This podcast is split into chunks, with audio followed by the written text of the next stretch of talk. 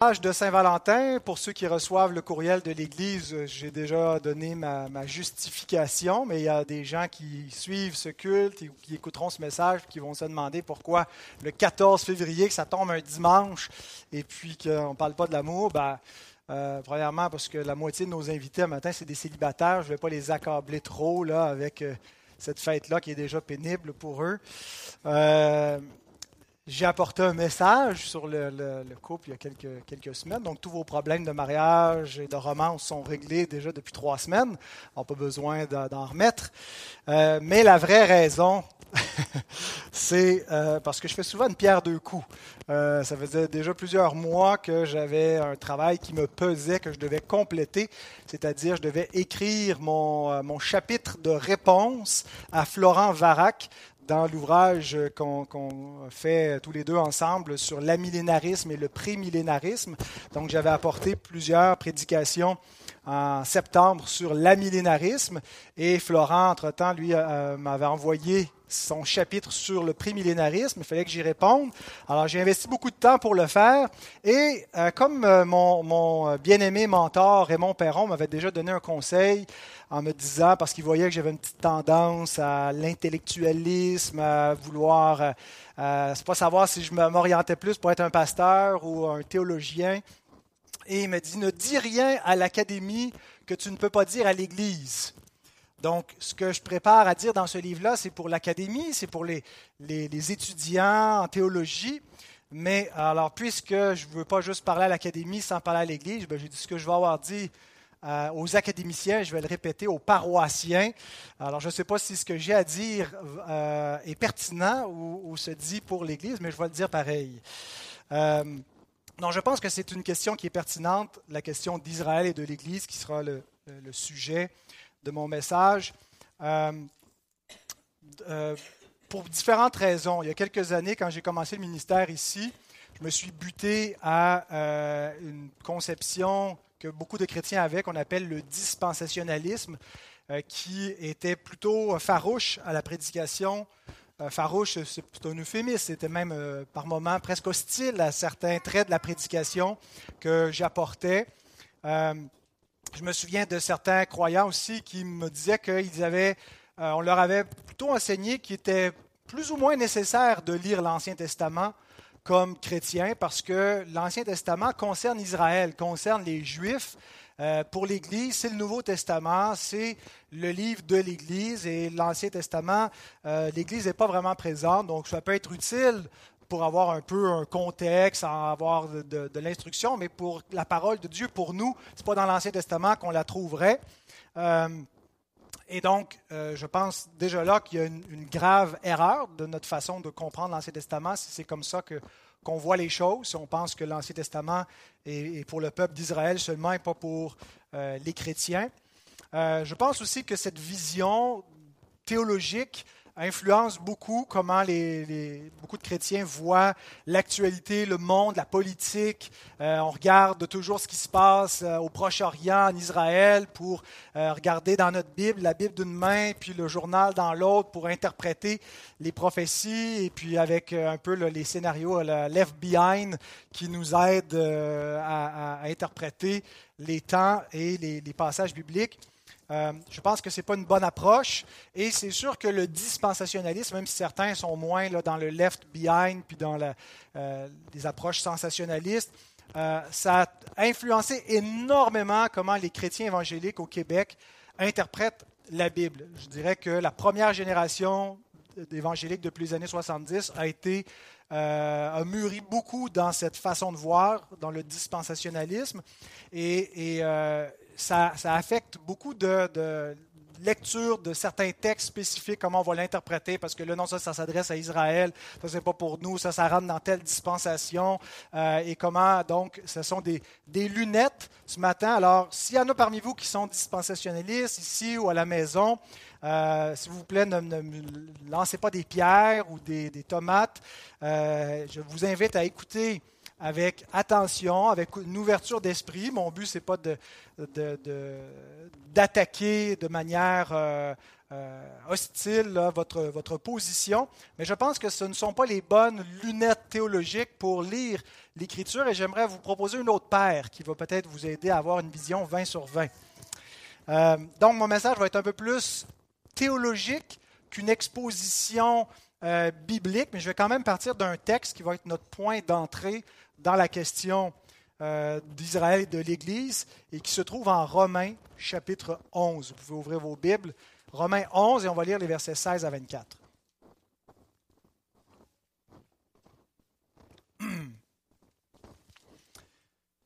L'apôtre Paul écrit ceci. Or, si les prémices sont saintes, la masse l'est aussi. Et si la racine est sainte, les branches le sont aussi.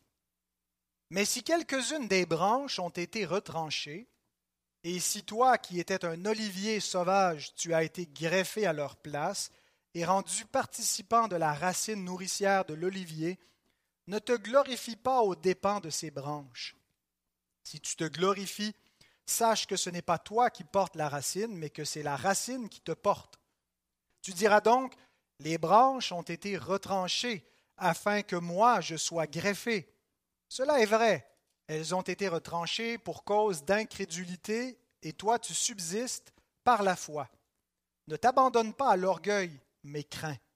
Car si Dieu n'a pas épargné les branches naturelles, il ne t'épargnera pas non plus. Considère donc la bonté et la sévérité de Dieu. Sévérité envers ceux qui sont tombés, et bonté de Dieu envers toi si tu demeures ferme dans cette bonté. Autrement, tu seras aussi retranché. Eux de même, s'ils ne persistent pas dans l'incrédulité, ils seront greffés, car Dieu est puissant pour les greffer de nouveau. Si toi tu as été coupé de l'olivier sauvage selon sa nature et greffé contrairement à ta nature sur l'olivier franc, à plus forte raison, eux seront-ils greffés selon leur nature sur leur propre olivier. Demandons à notre Dieu de bénir sa parole. Seigneur, nous voulons te remercier pour euh, cette lecture des Écritures que nous avons faite, qui nous aide à comprendre la relation entre le peuple juif et l'Église et les nations. Et Seigneur, on te demande que tu nous donnes une saine intelligence, parce qu'on sait que ces questions-là euh, ont un grand impact sur notre interprétation de la Bible, de la Genèse à l'Apocalypse, notre façon de voir ton plan, son déroulement et de voir l'attente de tes promesses. Et Seigneur, que tu puisses nous aider à se laisser convaincre par les Écritures. On sait qu'on a des, systèmes, des idées un peu préconçues de part et d'autre, Seigneur, euh, mais qu'on ne soit pas captif de nos systèmes et qu'on puisse vraiment les soumettre à, ta parole et sans cesse, Seigneur, à être transformés dans notre saine intelligence pour comprendre ces mystères que tu as révélés, qui ne sont plus des mystères, Seigneur, puisqu'ils sont exposés et qu'il n'y ait rien, Seigneur, qui vienne brouiller euh, le canal de communication pour que nous puissions euh, euh, être édifiés ensemble ce matin. Donc, on te demande de bénir ta parole au nom de Christ. Amen. Donc, dans l'Église de Rome, il y avait une tension entre les Juifs et les gentils, les païens. Et la solution que l'apôtre Paul amène avant de leur donner des conseils pratico-pratiques, c'est de leur donner une bonne base théologique pour comprendre la relation entre le peuple juif et l'Église maintenant. Quelle est la relation entre les deux? Et Paul utilise une image pour montrer euh, euh, une, relation, une communion, même une, continuité entre le plan de Dieu dans l'Ancien Testament pour arriver avec le peuple de Dieu dans le Nouveau Testament. Paul ne nous montre pas deux peuples, mais un seul peuple qui est représenté par un arbre composé de branches différentes, de branches qui ont poussé naturellement sur l'arbre, qui sont les descendants d'Abraham, donc le peuple juif. Cependant, certaines des branches naturelles ont été retranchées du peuple de Dieu, l'olivier, euh, et ils ont été retranchés par cause d'incrédulité. Donc la façon de subsister, si pendant un temps on pouvait faire partie du peuple de l'Alliance sans être un croyant, parce qu'il euh, y avait euh, une alliance euh, aussi terrestre qui était l'ancienne alliance qui permettait donc de faire partie de ce peuple-là temporairement sans être un croyant. arrivé à la phase finale du plan de Dieu, la seule façon de rester greffé au peuple de Dieu, c'est par la foi. Si on est incrédule, lorsque la nouvelle alliance entre euh, en vigueur, on est retranché de, de l'olivier. Donc, c'est ce que Paul nous montre que les Juifs, à cause de leur incrédulité, pas tous les Juifs, mais tous ceux qui ont été incrédules, qui n'ont pas cru l'accomplissement des promesses de Dieu en Jésus-Christ, qui n'ont pas reçu le Christ comme étant le Messie, le fils de David, ben, ils ont été retranchés de l'olivier. Ils ne sont pas restés un olivier à part. Ils ne sont pas restés un autre olivier, puis Dieu a, commencé un autre olivier. Il a coupé les branches mortes de l'olivier, c'est-à-dire les Juifs qui ne croyaient pas en Jésus-Christ. Et en même temps, avec la chute de ces branches-là, vient le moment dans l'histoire de la rédemption, le moment est venu pour annoncer la bonne nouvelle, pas juste au peuple juif, mais à toutes les nations. Les Juifs premièrement, mais aussi à toutes les nations pour qu'eux eux aussi puissent entrer dans le royaume de Dieu. Et tous ceux qui donc vont croire parmi les nations vont être greffés à l'olivier, euh, au peuple de Dieu.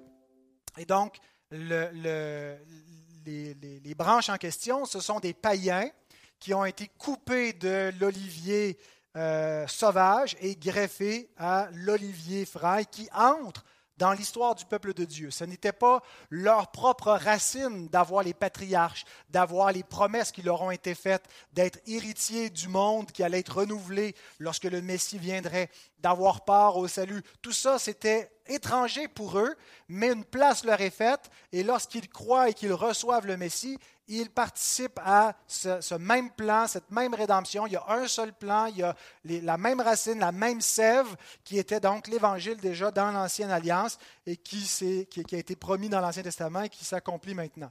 Alors c'est ça la relation entre les deux. Il y a une continuité.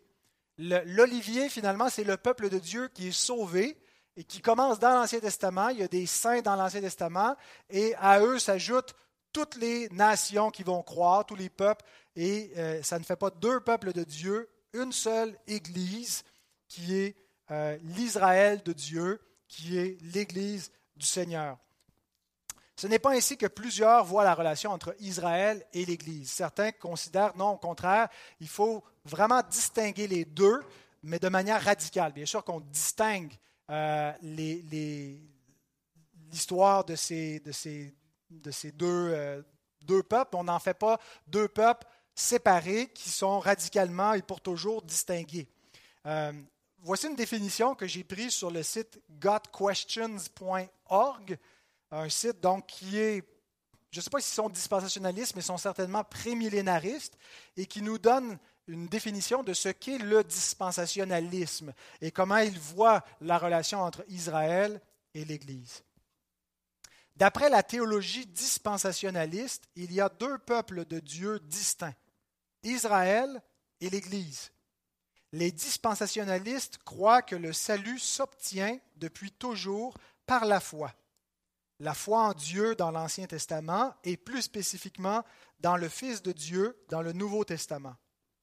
Pour eux, l'Église n'a pas remplacé Israël dans le plan de Dieu et les promesses faites à Israël dans l'Ancien Testament n'ont pas été transférées à l'Église. Les promesses de Dieu à Israël dans l'Ancien Testament, une terre, une descendance nombreuse et la bénédiction, auront leur accomplissement final pendant la période de mille ans annoncée en Apocalypse 20. Tout comme Dieu s'intéresse surtout à l'Église à notre époque, il s'intéressera de nouveau à Israël à l'avenir. Et donc, ce serait pendant le, millénium. Avant le millénium, l'Église est enlevée. Et là, le temps des nations est fini. C'est maintenant encore le temps d'Israël. J'ai quatre points où je vais débunker des erreurs euh, théologiques. Euh, débunker, c'est-à-dire de, démontrer des erreurs euh, de euh, ce, que, qui m'apparaît des erreurs. La première, c'est le littéralisme biblique. Le, dispensationalisme se présente comme euh, le, gardien de l'orthodoxie parce qu'eux ne font pas comme nous, les réformés. nous, on, est dans l'allégorie, puis notre allégorie a ouvert la porte au libéralisme parce qu'on interprète l'Écriture n'importe comment. Eux l'interprètent littéralement. La Bible dit ça, ça veut dire ça, mot pour mot. et donc, Bien sûr qu'il y a des passages qu'on doit interpréter littéralement, qu'on ne doit pas prendre des choses allégoriquement quand l'Écriture nous donne euh, des, récits historiques qui sont des récits historiques et non pas des récits allégoriques. Mais la Bible ne nous dit pas toujours si on doit interpréter littéralement un passage, tandis que dans l'herméneutique, le mot herméneutique vient d'un mot grec, herméneo, qui, qui est un verbe qui veut dire exprimer sa pensée en parole, faire connaître, interpréter. Donc l'herméneutique, c'est toutes les règles d'interprétation qu'on a. Et une des règles d'interprétation du dispensationalisme, c'est que euh, il faut donner préséance à une interprétation littérale, à moins que le texte nous indique qu'il faille interpréter symboliquement. Ça arrive des fois que l'Écriture dit ces choses sont spirituelles ou ces choses sont allégoriques, comme dans, dans Galates euh, au chapitre 4.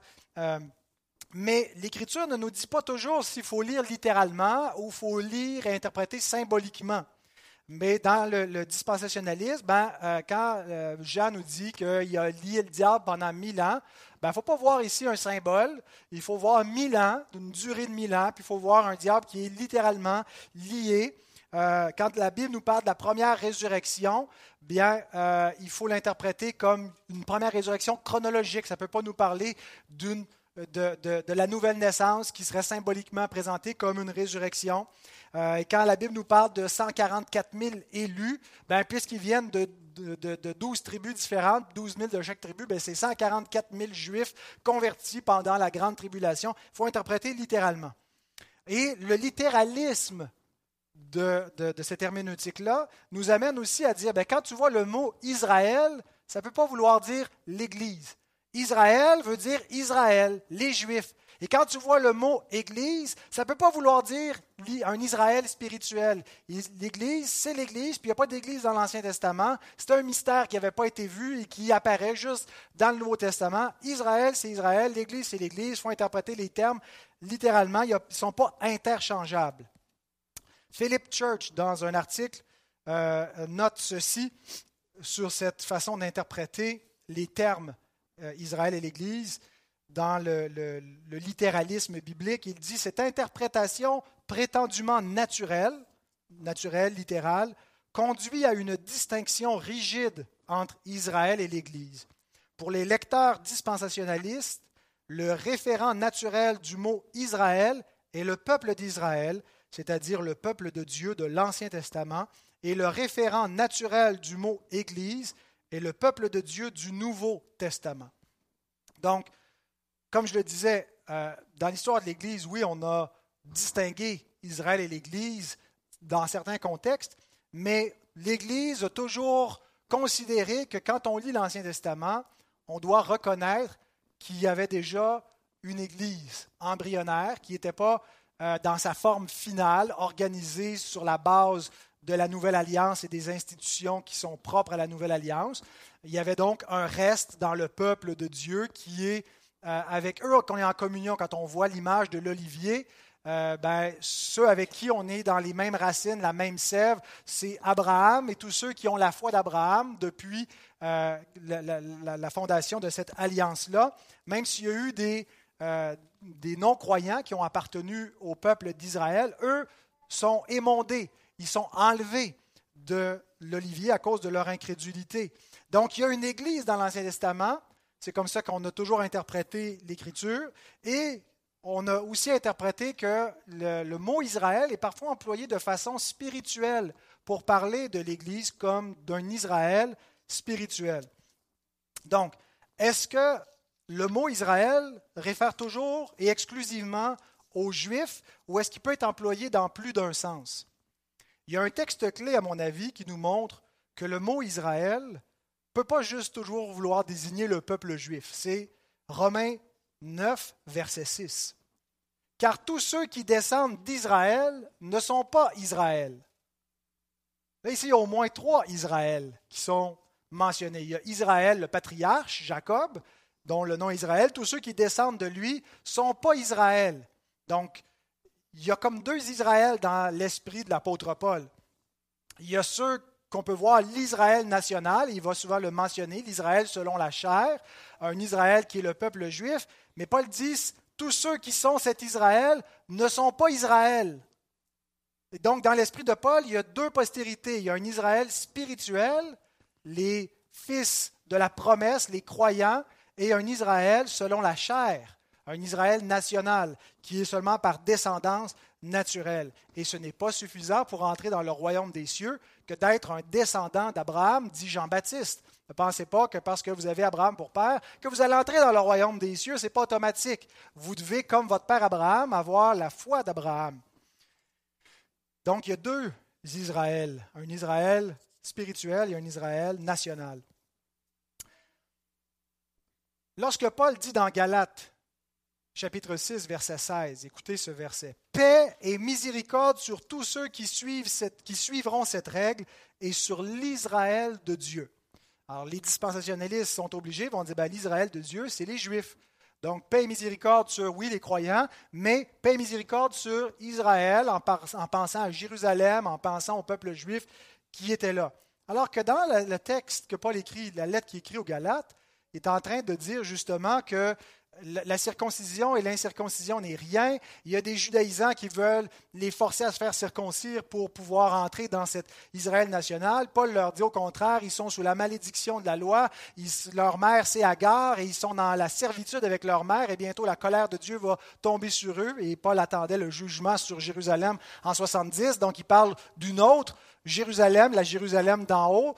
Et quand il vient dire donc euh, paix euh, sur l'Israël de Dieu, il ne peut pas se référer à l'Israël qui vient en quelque sorte de dire qu'elle est dans la servitude.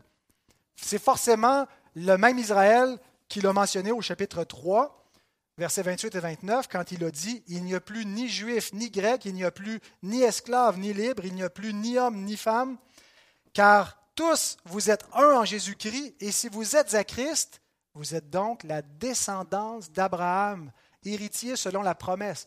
Paul écrit à des païens, il écrit aux Galates, et il leur dit qu'ils sont la descendance d'Abraham.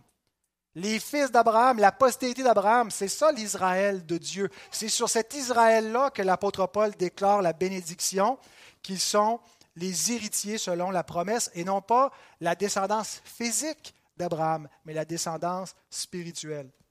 Un autre passage du Nouveau Testament qui nous montre qu'il faut aussi comprendre parfois de manière spirituelle Israël, c'est lorsque l'apôtre Pierre applique euh, ce qui est dit d'Israël dans Exode 19, verset 6, à l'Église. 1 Pierre 2, 9, vous au contraire, vous êtes une race élue, un sacerdoce royal, une nation sainte, un peuple acquis.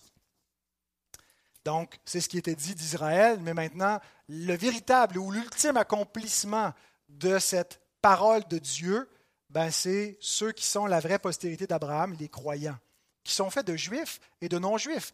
Il n'y a pas d'opposition euh, où, Dieu se constituerait un peuple non-juif. Dieu se constitue un Israël spirituel fait de juifs et de non-juifs.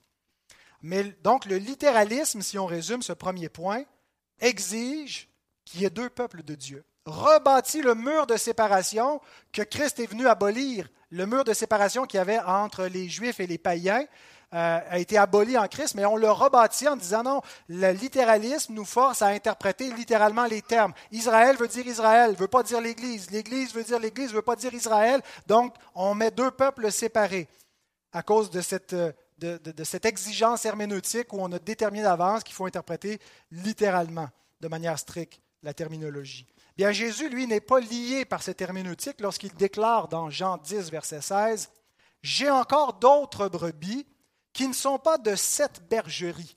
Qu'est-ce qu'il veut dire? Ben, il, est en train de, parler d'Israël qui est comme, vu comme une bergerie. Il y a des brebis qui appartiennent à Christ dans cette bergerie, mais il y en a d'autres brebis qui appartiennent à une autre bergerie. Celles-là, il faut que je les amène. Elles entendront ma voix et il y aura un seul troupeau, un seul berger. Donc Jésus a en tête la mission vers les païens, vers les Samaritains et jusqu'aux extrémités de la terre. Et il va y avoir un seul troupeau et un seul berger. Il n'y a pas deux troupeaux, deux peuples de Dieu. Donc voilà pour le premier point, au niveau de là où nous mène le littéralisme biblique à séparer à cause des termes Israël et l'Église. Mais une autre façon que le dispensationalisme sépare Israël et l'Église, ce n'est pas juste par les termes, mais aussi les temps. Et là, c'est mon deuxième point, l'Église et le temps des nations. Le, mot dispensationalisme vient du mot dispensation. Alors, c'est l'idée que le, plan de Dieu est divisé en dispensations. Et des dispensations, c'est des périodes de temps, une, durée dans laquelle le royaume de Dieu se manifesterait sous certaines modalités, certaines conditions. Et souvent, il y a un échec euh, de, l'alliance ou des, modalités mises en, place à cause de l'infidélité des hommes. Et donc, Dieu repart un autre plan, un autre plan, et euh, on met l'accent surtout sur la discontinuité dans l'idée qu'entre les dispensations, c'est comme des étapes différentes. Et là, dans cette notion-là, c'est surtout ce qui est à la base pour dire, bon, mais Israël a eu son temps. Tout le temps de l'Ancien Testament, le, il y a eu différentes dispensations, mais c'était surtout le temps des Juifs. Et là, on arrive où le temps des Juifs, ils sont comme mis de côté, mis à l'écart pour rentrer dans le temps des nations. Ce que certains ont appelé la parenthèse de l'Église. Et pour reprendre l'expression de notre, notre bien-aimé doyen Amar Jabala à la faculté de théologie, il disait il faut être culotté pour appeler l'Église une parenthèse. C'est l'accomplissement ultime du plan de Dieu, mais dans cette théologie où on sépare les temps, on dit non, c'est une, une, parenthèse. Dieu, son plan ultime, c'est de revenir à Israël. C'est eux, les, ses bien-aimés et les, patriarches, euh, et donc ceux qui descendent d'eux. Et donc, euh, on serait dans le temps des nations. Certains dispensationalistes, dont mon ami Florent ne va, pas appeler l'Église une parenthèse dans le plan de Dieu, il n'aime pas cette expression, mais il est tout à fait d'accord pour dire qu'on est en ce moment dans le temps des nations. Ce n'est plus le temps des Juifs ou d'Israël, c'est le temps de l'Église et des nations. Et cette, notion du temps des nations euh, repose principalement sur un seul verset. On va, à partir de ce verset-là, euh, faire fitter, si vous me passez l'expression, d'autres passages de la Bible pour dire ça, c'est dans le temps des nations. regardez, c'est comme ça qu'il faut interpréter les termes. Mais le verset en question, c'est Luc 21, verset 24, où Jésus dit Ils seront, ils tomberont, pardon, sous le tranchant de l'épée, et ils seront emmenés captifs parmi toutes les nations, et Jérusalem sera foulée aux pieds par les nations jusqu'à ce que les temps des nations soient accomplis. C'est cette dernière expression où Jérusalem, le peuple juif, va être foulé aux pieds par les nations jusqu'à ce que les temps des nations soient accomplis. Alors, est-ce qu'on vous a appris à, voir ça comme, là, c'est le temps des nations. Jérusalem est mise à part et comme foulé aux pieds, les Juifs sont laissés de côté. Et leur temps va revenir plus tard. Mais en ce moment, c'est le temps des Cette expression, le temps des nations, vient de l'Ancien Testament. On la retrouve une fois dans le Nouveau, mais on la retrouve à quelques reprises dans l'Ancien Testament. On la retrouve par exemple dans Ézéchiel 30, verset 3. Car le jour approche, le jour de l'Éternel approche, jour ténébreux, ce sera le temps des nations. Est-ce que l'expression le temps des nations anticipe le temps de la grâce de l'Église, le temps de conversion des nations, le temps où les païens vont être appelés à se convertir dans, cette, dans, cette, dans ce verset-là, ou plutôt le jour où les nations vont être jugées, le jour sombre, le jour terrible du jugement, le jour ténébreux qui va être le temps des nations. Il me semble à la, lumière d'Ézéchiel 30, verset 3, que le temps des nations semble plutôt référer à un jour de jugement et non pas à un jour de grâce. Le temps des nations n'indique pas non plus une durée. Dans le dispensationalisme, le temps des nations, mais c'est toute la durée que dure notre dispensation, la dispensation de l'Église, jusqu'à ce qu'elle soit enlevée de la terre. Mais ce n'est pas du tout l'idée d'un, Le mot temps ne veut pas dire une durée, mais plutôt l'arrivée d'un temps. L'arrivée dans le sens que leur temps est arrivé. Vous avez été jugés, vous les Juifs, vous avez eu votre temps, vos jugements. Maintenant, c'est leur tour aux nations. C'est le temps des nations qui est arrivé. Donc, ce n'est pas l'idée d'une durée, mais de l'arrivée d'un temps qui était promis, le jugement des peuples. Alors, ce qui se passe dans le, texte de Luc 21, où Jésus euh, utilise cette expression, Jésus, ce qu'il fait, c'est qu'il prophétise la chute de Jérusalem. Il nous annonce que Jérusalem va être foulée aux pieds. Hein, vous allez voir Jérusalem investie par les armées, vous allez voir les nations euh, se rassembler autour de Jérusalem pour la destruction de Jérusalem. Est-ce que c'est quelque chose qu'on attend ou c'est quelque chose qui est déjà arrivé? on a vu dans la série sur Matthieu euh, et le chapitre 24 que la destruction de Jérusalem ne se réfère pas pour nous à quelque chose de futur. C'était futur pour les premiers auditeurs de Jésus, c'était futur pour euh, tout, pratiquement toute l'Église du Nouveau Testament, parce que toutes les lettres, ou presque, ont été écrites avant la destruction de Jérusalem. Donc pour eux, c'était encore futur, mais c'est arrivé en l'an 70 de notre ère. Donc environ, euh, pas tout à fait 40 ans, une génération après que Jésus ait prophétisé la chute de Jérusalem. Mais qu'est-ce que Jésus dit? Il dit que Jérusalem va être foulée aux pieds et ensuite le temps des nations va venir. Autrement dit, le jugement va commencer par la maison de Dieu, par les Juifs, et ensuite ceux qui auront été utilisés par Dieu comme le bâton de la fureur de Dieu pour frapper Israël, ben Dieu va briser ce bâton, ça va être leur temps aussi d'être jugés. Comme ça arrive souvent dans l'Ancien Testament avec les Assyriens, malheur à l'Assyrien, la verge de ma colère ou le bâton de ma fureur. Donc pourquoi? Parce que l'Assyrien que Dieu utilise pour châtier Israël se glorifie de, sa puissance, de sa puissance militaire, sa puissance politique. Et Dieu dit, non, tu penses que tu penses que es important, tu penses que tu es quelque chose, mais en fait, tu n'es rien du tout. C'est juste moi qui t'ai suscité pour châtier Israël, mon peuple. Puis maintenant, je vais te châtier toi aussi, je vais te briser. Donc, malheur à l'Assyrien, le, le, bâton de ma fureur. Eh bien, c'est la même chose que Jésus est en train de prophétiser ici. Il est en train de dire, le temps des nations, c'est que euh, les, les païens vont être utilisés pour frapper Israël, et plus tard, leur tour va venir. Quand, à la fin des siècles, viendra le jugement des nations. Et comment est-ce qu'on peut euh, comprendre que c'est vraiment ce que Jésus, euh, comme ça qu'il faut interpréter les paroles de Jésus quand il, dit ce sera le temps, euh, jusqu'à ce que le temps des nations soit accompli? Parce que Jérémie utilise la même expression lors de la première chute de Jérusalem. Jérusalem, ce n'est pas la première chute en l'an 70. C'est la deuxième chute de Jérusalem. Mais six siècles avant, Jésus-Christ, en 586 avant Jésus-Christ, euh, Jérusalem a chuté euh, aux mains des Babyloniens lorsqu'elle a été écrasée par le roi Nebuchadnezzar et que les Juifs ont été amenés captifs pour 70 ans en exil. Jérémie 27, verset 7, on peut lire toutes les nations lui seront soumises à Nebuchadnezzar, à lui, à son fils et au fils de son fils, jusqu'à ce que le temps de son pays arrive et que les nations puissantes et de grands rois l'asservissent. Donc, à la lumière de cette expression qu'on retrouve ici, qu'on a vue chez Ézéchiel, le temps des nations, qu'on voit ici chez Jérémie, le temps de son pays arrive, ben c'est comme ça, je pense, qu'il faut interpréter l'expression de Jésus que Jérusalem va être foulée aux pieds par les nations jusqu'à ce que les temps des nations soient accomplis, c'est-à-dire jusqu'à ce que leur tour vienne d'être jugés eux aussi. Et non pas comme l'entrée dans une nouvelle dispensation qui serait le temps de l'Église.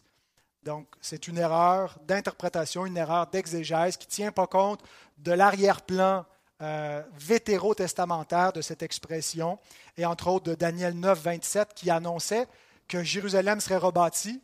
À la fin de, pendant l'exil, Daniel prophétise, oui, Jérusalem va être rebâtie, mais en des temps fâcheux, et va être rebâtie pour être à nouveau détruit. Le temple va être à nouveau détruit par un dévastateur, et le jugement va venir sur ce dévastateur. Daniel 9, 27.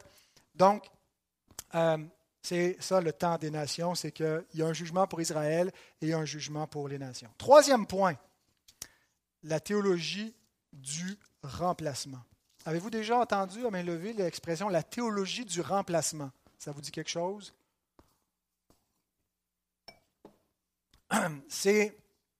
Les dispensationalistes disent que nous, les réformés, on a ce qu'on appelle une théologie du remplacement. C'est-à-dire que dans notre théologie, l'Église remplace Israël. Et donc tout ce qui était les promesses faites à Israël dans l'Ancien Testament, c'est plus pour Israël, c'est pour l'Église, on remplace.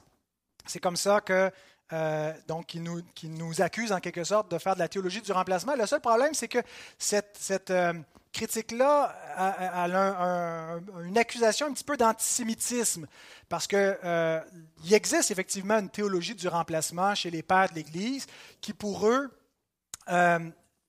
euh, il était un peu antisémite. Euh, les Juifs sont plus dans le plan de Dieu, sont tassés, sont remplacés, sont ôtés, parce qu'ils sont juifs, parce que le jugement est sur eux, et puis, dorénavant, donc, euh, l'Église remplace et puis euh, on spiritualise euh, à peu près tout ce qui concernait Israël et, on n'a peut-être pas exactement les bonnes catégories pour comprendre la relation. et je ne pense pas que la bonne façon d'expliquer la relation entre Israël et l'Église soit l'idée d'un remplacement. cette, cette accusation-là est d'autant plus délicate depuis la Deuxième Guerre mondiale, depuis l'Holocauste, euh, puisque euh, avec, avec l'antisémitisme qu'on y a vu, aujourd'hui, euh, la relation entre chrétiens et juifs est un petit peu affectée par ce, contexte de, l'Holocauste. Évangéliser les juifs, c'est vu par certains comme de l'antisémitisme. Euh, c'est de ne pas respecter qui sont des juifs, de vouloir leur imposer le christianisme alors que les chrétiens les ont persécutés à travers les siècles. Et ça finit euh, au 20e siècle avec, avec ce, qu'on connaît pendant les camps de concentration. Et donc, euh, je me souviens quand je travaillais à l'aumônerie, c'était un petit peu mal vu. Bon, j'avais un, bon rapport avec le rabbin qui était engagé par le service carcéral, euh, mais euh, il y a, il y chez, en chez les chrétiens libéraux, l'idée qu'il ne faut pas évangéliser les juifs parce que c'est, de l'antisémitisme, euh, c'est de vouloir en faire des chrétiens, de ne pas respecter leur, leur origine juive et ainsi de suite. Est-ce que l'Église remplace Israël? C'est ça la question qu'il faut se poser. L'Église remplace-t-elle Israël? Il y a un remplacement dans l'administration du royaume.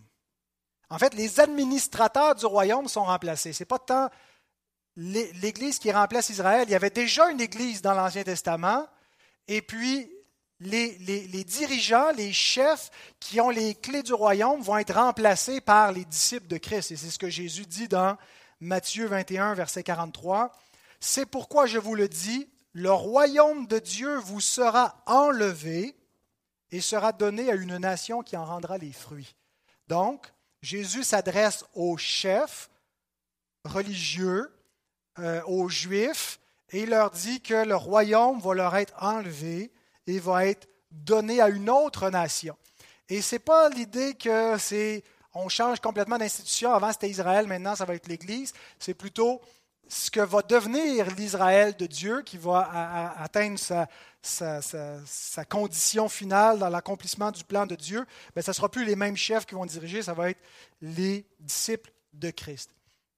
Mais ce n'est pas sur une base ethnique que ce remplacement s'opère. Autrement dit, il ne faut pas voir l'Église comme étant une institution païenne et Israël une institution juive. Il ne faut pas voir euh, donc dans le plan de Dieu, c'est les païens qui remplacent les Juifs. Paul soulève cette question dans l'Église de Rome, dans son épître aux Romains. Est-ce que Dieu a rejeté son peuple? Est-ce que maintenant, euh, si tu es juif, tu ne peux plus faire partie du peuple de Dieu parce que le jugement est sur eux, puis pour faire partie de l'Église, ben, il faut être un païen? Il dit au début du chapitre 11, Je dis donc, Dieu a-t-il rejeté son peuple? Loin de là, car moi aussi je suis israélite de la postérité d'Abraham, de la tribu de Benjamin. Donc l'Église, en fait, n'est pas fondamentalement païenne. L'Église, elle est fondamentalement juive. L'image de l'olivier nous démontre que la, la racine de l'Église, ce n'est pas le paganisme, c'est le judaïsme. La sève, c'est en Abraham, c'est dans la promesse euh, de l'alliance de grâce qui lui est révélée. Et donc, le vrai juif, euh, Paul nous dit, c'est pas par contre celui qui est juste extérieurement juif, c'est celui qui est circoncis dans le cœur. Alors l'Église n'est pas vue comme une institution païenne, elle est composée de beaucoup de païens, beaucoup de gentils, mais qui sont devenus des juifs spirituels, qui sont devenus des Israélites, des descendants d'Abraham spirituellement. Donc, l'Église n'est pas la remplaçante d'Israël, mais son accomplissement. Et c'est comme ça qu'il faut le voir. L'Église dans l'Ancien Testament est comme embryonnaire. Elle est en gestation. Elle n'est pas encore au moment de l'accouchement. Elle n'est pas encore dans son éclosion finale. Elle est en formation. Elle n'est pas encore pure dans son état parce qu'il y, a toutes sortes de faux croyants qui sont greffés à l'intérieur de l'assemblée du peuple de Dieu dans l'Ancien Testament. Mais quand on arrive dans le Nouveau Testament, Dieu ne dit pas je remplace ce peuple-là par un nouveau. Au contraire, on arrive à l'accomplissement et va se joindre dans cet accomplissement une multitude de nations. Alors, il ne faut pas parler de théologie de remplacement, mais de théologie d'accomplissement ou d'extension, dans le sens où les promesses faites aux Juifs sont extensionnées. C'est un verbe, Madame Poulain, extensionné, c'est un verbe? Premier groupe. Donc, extensionnées euh, à toutes les nations tous les peuples. Christopher Wright écrit à cet effet Les réalités d'Israël de l'Ancien Testament sont reprises avec une réalité supérieure dans le Messie. Donc on avait en quelque sorte l'ombre, l'embryon dans l'Israël de l'Ancien Testament et on devient dans une réalité supérieure, céleste. On avait l'ombre terrestre et on, arrive avec la substance céleste dans, en Christ. Et il ajoute, le Christ ne prive pas le juif croyant de ce qui appartenait à Israël en tant que peuple de Dieu. Il ne donne pas non plus aux croyants d'origine païenne, moins que la pleine bénédiction d'alliance promise à Israël. Amen, euh, Timothée. Donc, les païens ne remplacent pas, mais rejoignent Israël. Ça change la façon de le voir, la relation entre les deux. Qu'est-ce qui se passe lorsque on arrive à, cette phase finale du plan de Dieu, qui est l'accomplissement de ses promesses dans le Messie, où tout ce qui était comme l'ombre terrestre des choses célestes à venir, la puissance du siècle à venir, qui arrive lorsque le, Fils de l'homme descend du ciel, s'incarne et vient accomplir les promesses de Dieu, et qu'on entre dans cette phase finale et eschatologique céleste du plan de Dieu, eh bien, il n'y a pas un remplacement des Juifs par les païens. Les païens rejoignent les Juifs. La porte est ouverte. Entrez dans ce royaume qui a été préparé depuis longtemps par des moissonneurs, depuis la fondation du monde, et l'invitation est faite à toutes les nations, mais d'abord aux Juifs, parce que c'est eux qui attendaient l'accomplissement. La seule chose, c'est que beaucoup de Juifs ont rejeté le message que les païens ont accueilli. Donc les païens ne les ont pas remplacés.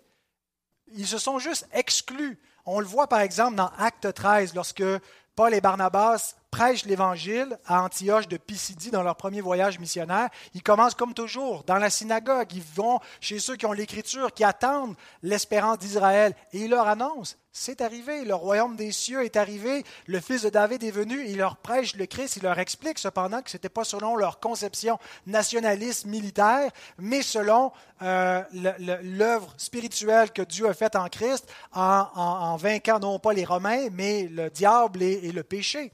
Et comment les Juifs réagissent? Ben, Au début, ils veulent en savoir un peu plus, mais euh, rapidement, lorsque la semaine d'après, ils prêchent, ils s'endurcissent, ils rejettent ce message-là, ils attaquent Paul et Barnabas, ils veulent les faire mettre à mort. Et donc, qu'est-ce que Paul et Barnabas font? Ils, ils secouent la poussière de leurs vêtements, puis ils disent ben, si vous vous jugez vous-même indigne de la vie éternelle, tant pis pour vous. Vous vous excluez du royaume des cieux, vous vous excluez de l'Israël de Dieu, et le même message qui vous était destiné maintenant, on va le prêcher aux païens, et ils vont l'accueillir. Donc, il n'y a pas un remplacement, il y a une extension. L'offre leur est faite en premier, mais pas exclusivement à eux. Leur espérance devient l'espérance de toutes les nations.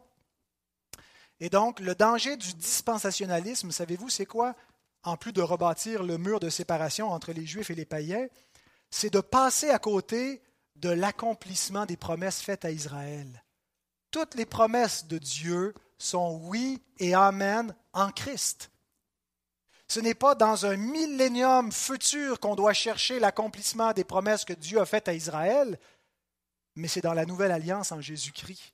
C'est dans la nouvelle alliance que Dieu va donner à Israël sa terre promise, parce que ce n'est pas juste un petit lopin de terre qui est Canaan. c'est le monde entier que Dieu a promis à Abraham. Abraham attendait euh, la terre, attendait les nouveaux cieux et la nouvelle terre. Et donc, l'accomplissement physique euh, matériel même de ces promesses-là, ça va être à la résurrection. Mais c'est déjà commencé. Nous sommes déjà entrés dans cette résurrection à venir parce que Christ est, ressuscité et nous sommes ressuscités avec lui spirituellement. C'est ça la première résurrection, quoi qu'en disent nos, amis et frères dispensationalistes. Donc, le danger, c'est de passer à côté de l'accomplissement des promesses et c'est le même danger. En fait, ça a été fatal. Israël est passé à côté de son Messie parce qu'ils n'ont pas vu en lui l'accomplissement des promesses de Dieu. Ils n'ont pas vu qu'il était le fils de David, le fils d'Abraham. Ils n'ont pas vu comment tout s'accomplissait dans ce Messie parce qu'il n'était pas le Messie qu'ils attendaient. Ils voulaient voir quelque chose et ils n'ont pas vu avec la foi. Ils l'ont rejeté. Donc, le vrai remplacement, ce n'est pas Israël qui est remplacé par l'Église, mais en fait, c'est l'ancienne alliance qui est remplacée par la nouvelle, ou plutôt accomplie. Mais on peut même aller jusqu'à dire remplacée par la nouvelle, puisqu'il est dit que quand Dieu a déclaré une nouvelle alliance, ou a annoncé une nouvelle alliance, il a déclaré la première alliance ancienne. Et l'auteur ajoute, ce qui est ancien, ce qui a vieilli, est prêt de disparaître. Il n'y a plus d'ancienne alliance. Il ne reste qu'une nouvelle alliance. Si tu ne fais pas partie de la nouvelle alliance, tu ne fais pas partie du peuple de Dieu.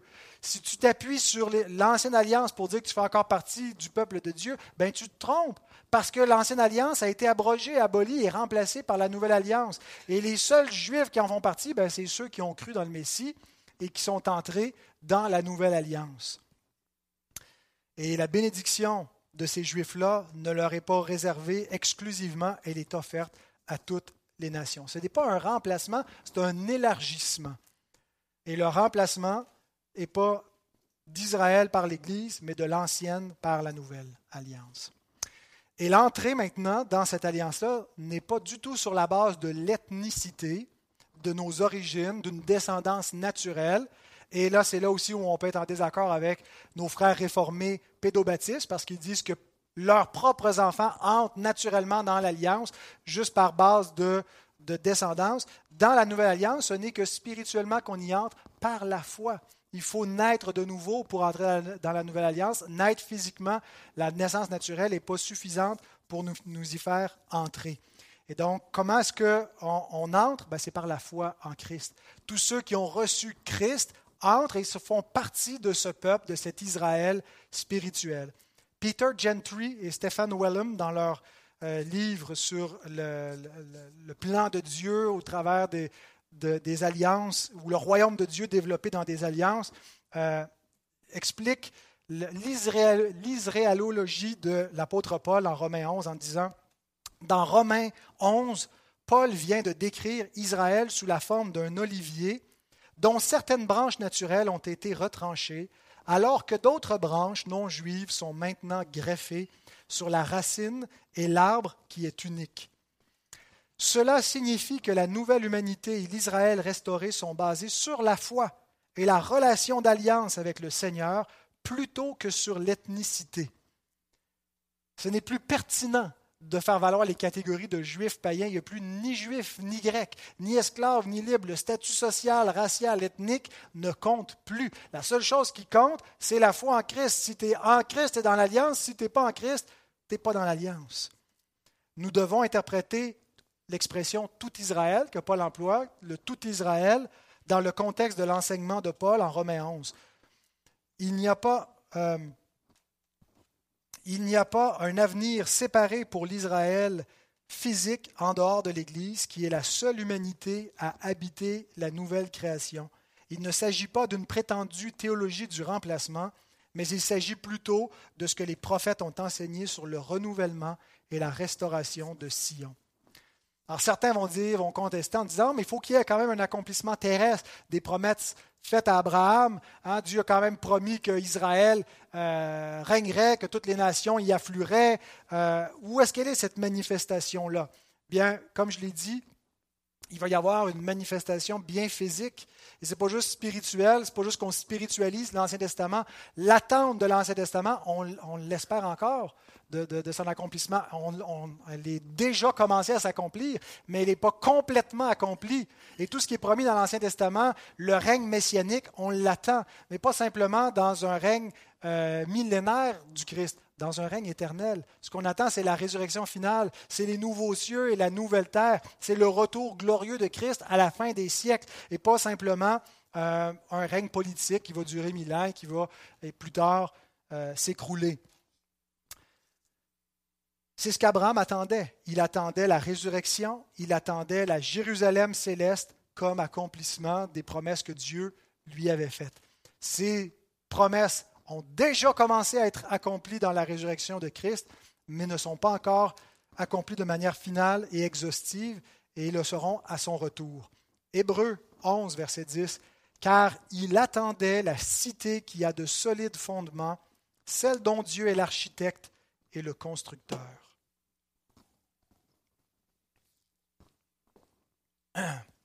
Donc, qu'est-ce qui attendait Abraham? La nouvelle Jérusalem, celle qui descend d'en haut. N'attendait pas simplement le, le millénium. Dernier point, le règne de Christ maintenant. Les dispensationalistes ne croient pas que Jésus règne. En fait, ils croient que Jésus règne au ciel, mais ils ne croient pas que Jésus règne sur la terre. Pourtant, Jésus dit qu'il a reçu tout pouvoir sur la terre et dans le ciel.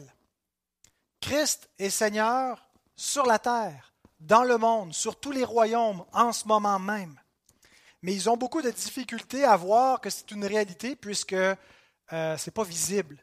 Euh, comment est-ce que ces promesses de Christ et de l'Ancien Testament peuvent être accomplies quand on voit qu'Israël domine pas les nations, qui peine pour sa survie depuis des siècles, que même si Donald Trump a reconnu euh, Jérusalem comme capitale euh, d'Israël, ben, le, fils de David, en tout cas, il ne siège pas pour régner, que l'Église ne règne pas, mais qu'elle est persécutée.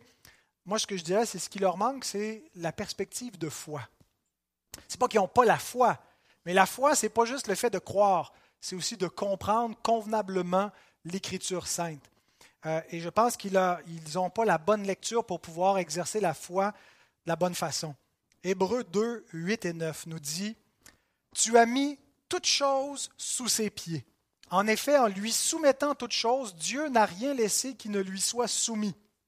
Cependant, nous ne voyons pas encore maintenant que toutes choses lui soient soumises, mais celui qui a été abaissé pour un peu de temps au-dessous des anges, Jésus, nous le voyons couronné de gloire et d'honneur.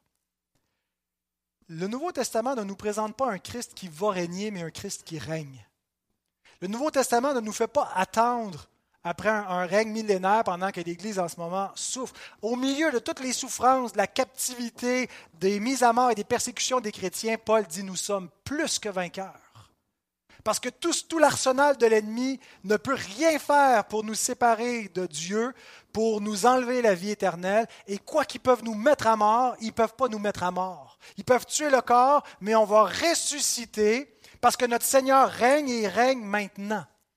Le texte nous présente ici au présent que tout a été mis sous les pieds de Christ maintenant et il doit régner jusqu'à ce que tous ses ennemis soient son marchepied. Alors il y a cette idée du déjà et du pas encore. Ce n'est pas que Christ ne règne pas encore, il règne encore maintenant, mais nous ne voyons pas avec nos yeux que toutes choses ont été placées sous les pieds de Christ, soumises à Christ. Mais nous voyons avec les yeux de la foi Jésus couronné de gloire et d'honneur. Il y a deux perspectives, la vue et la foi. Et Paul rappelle aux chrétiens qu'ils ne sont pas appelés à marcher par la vue, mais à marcher par la foi. Nous ne devons pas simplement nous fier à ce que nous voyons pour interpréter si le royaume d'Israël est bâti et si l'Église règne, nous le savons parce que nous voyons Jésus couronné de gloire et d'honneur. Nous le voyons assis à la droite de Dieu. Nous voyons les promesses faites que David aurait un descendant qui régnerait à jamais, au siècle des siècles. Est-ce que vous le voyez? Est-ce que vous avez cette certitude, cette conviction dans votre cœur, ou est-ce que vous êtes pris dans votre perspective de foi dans votre perspective visuelle plutôt de, de la vue, qui vous empêche de croire que Christ règne?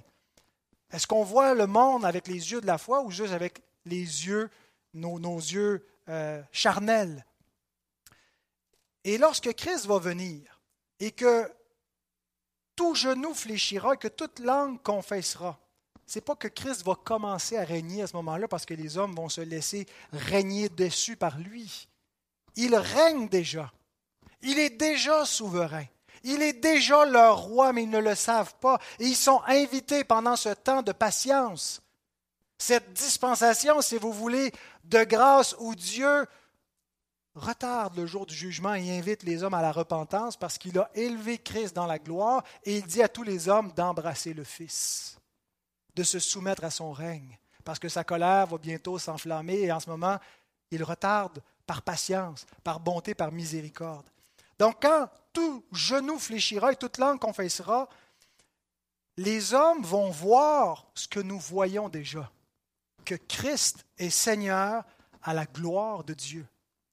Ils ne vont pas voir quelque chose qui va commencer, mais qui est déjà là depuis des siècles, depuis la résurrection et l'ascension de Jésus-Christ à la droite de Dieu. Son règne ne va pas commencer. Il règne maintenant, mais il va être manifesté de façon visible.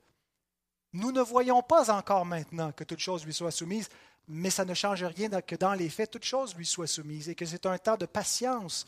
Mais nous voyons cependant par la foi que toute chose lui soit soumise, parce que nous le voyons couronné de gloire et d'honneur.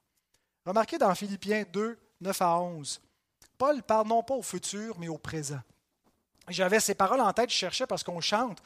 Tout genou fléchira, toute langue confessera. Je cherchais dans mon moteur de recherche Logos, genou fléchira, puis je ne le trouvais pas. Mais je dis non, c'est pas que les genoux vont, vont, vont, vont fléchir. Ce n'est pas un futur, c'est un présent.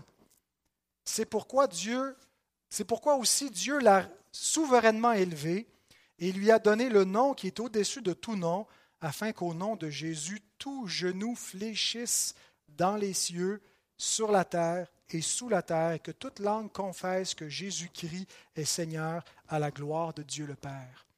Paul nous décrit une réalité actuelle, présente. Il nous décrit le règne de Christ. Il ne nous dit pas au futur, tout, tout, genou va fléchir. Bien sûr que tout genou fléchira lorsqu'il va paraître dans la gloire. Mais malheur à ces genoux qui n'auront pas encore fléchi. Malheur à ces langues qui n'auront pas encore confessé. Il va être trop tard pour ceux qui n'auront pas encore reconnu le règne de Christ lorsqu'il est venu dans son abaissement, lorsqu'il leur a offert de le reconnaître, lorsqu'il est venu en miséricorde parce qu'il va revenir en jugement. Et donc voilà la perspective de foi que nous devons avoir sur le règne actuel de notre Seigneur. Prions.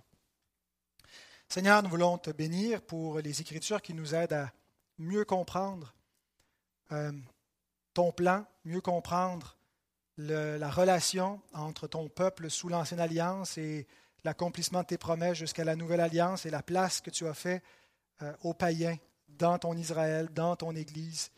Et Seigneur, que ça puisse euh, nous encourager, nous fortifier lorsqu'on lit ta parole, nous donner une perspective rafraîchie, renouvelée et, surtout qu'on puisse être encouragé à savoir que Christ règne, que dans nos tribulations, nos souffrances, nos persécutions, nos découragements, dans ces temps de pandémie, d'éloignement, de confinement, Christ règne, qu'il est le roi souverain, que c'est devant lui qu'on se soumet, c'est, on veut confesser de notre bouche avec notre langue et s'incliner euh, devant lui, se prosterner, que c'est lui seul qui est roi.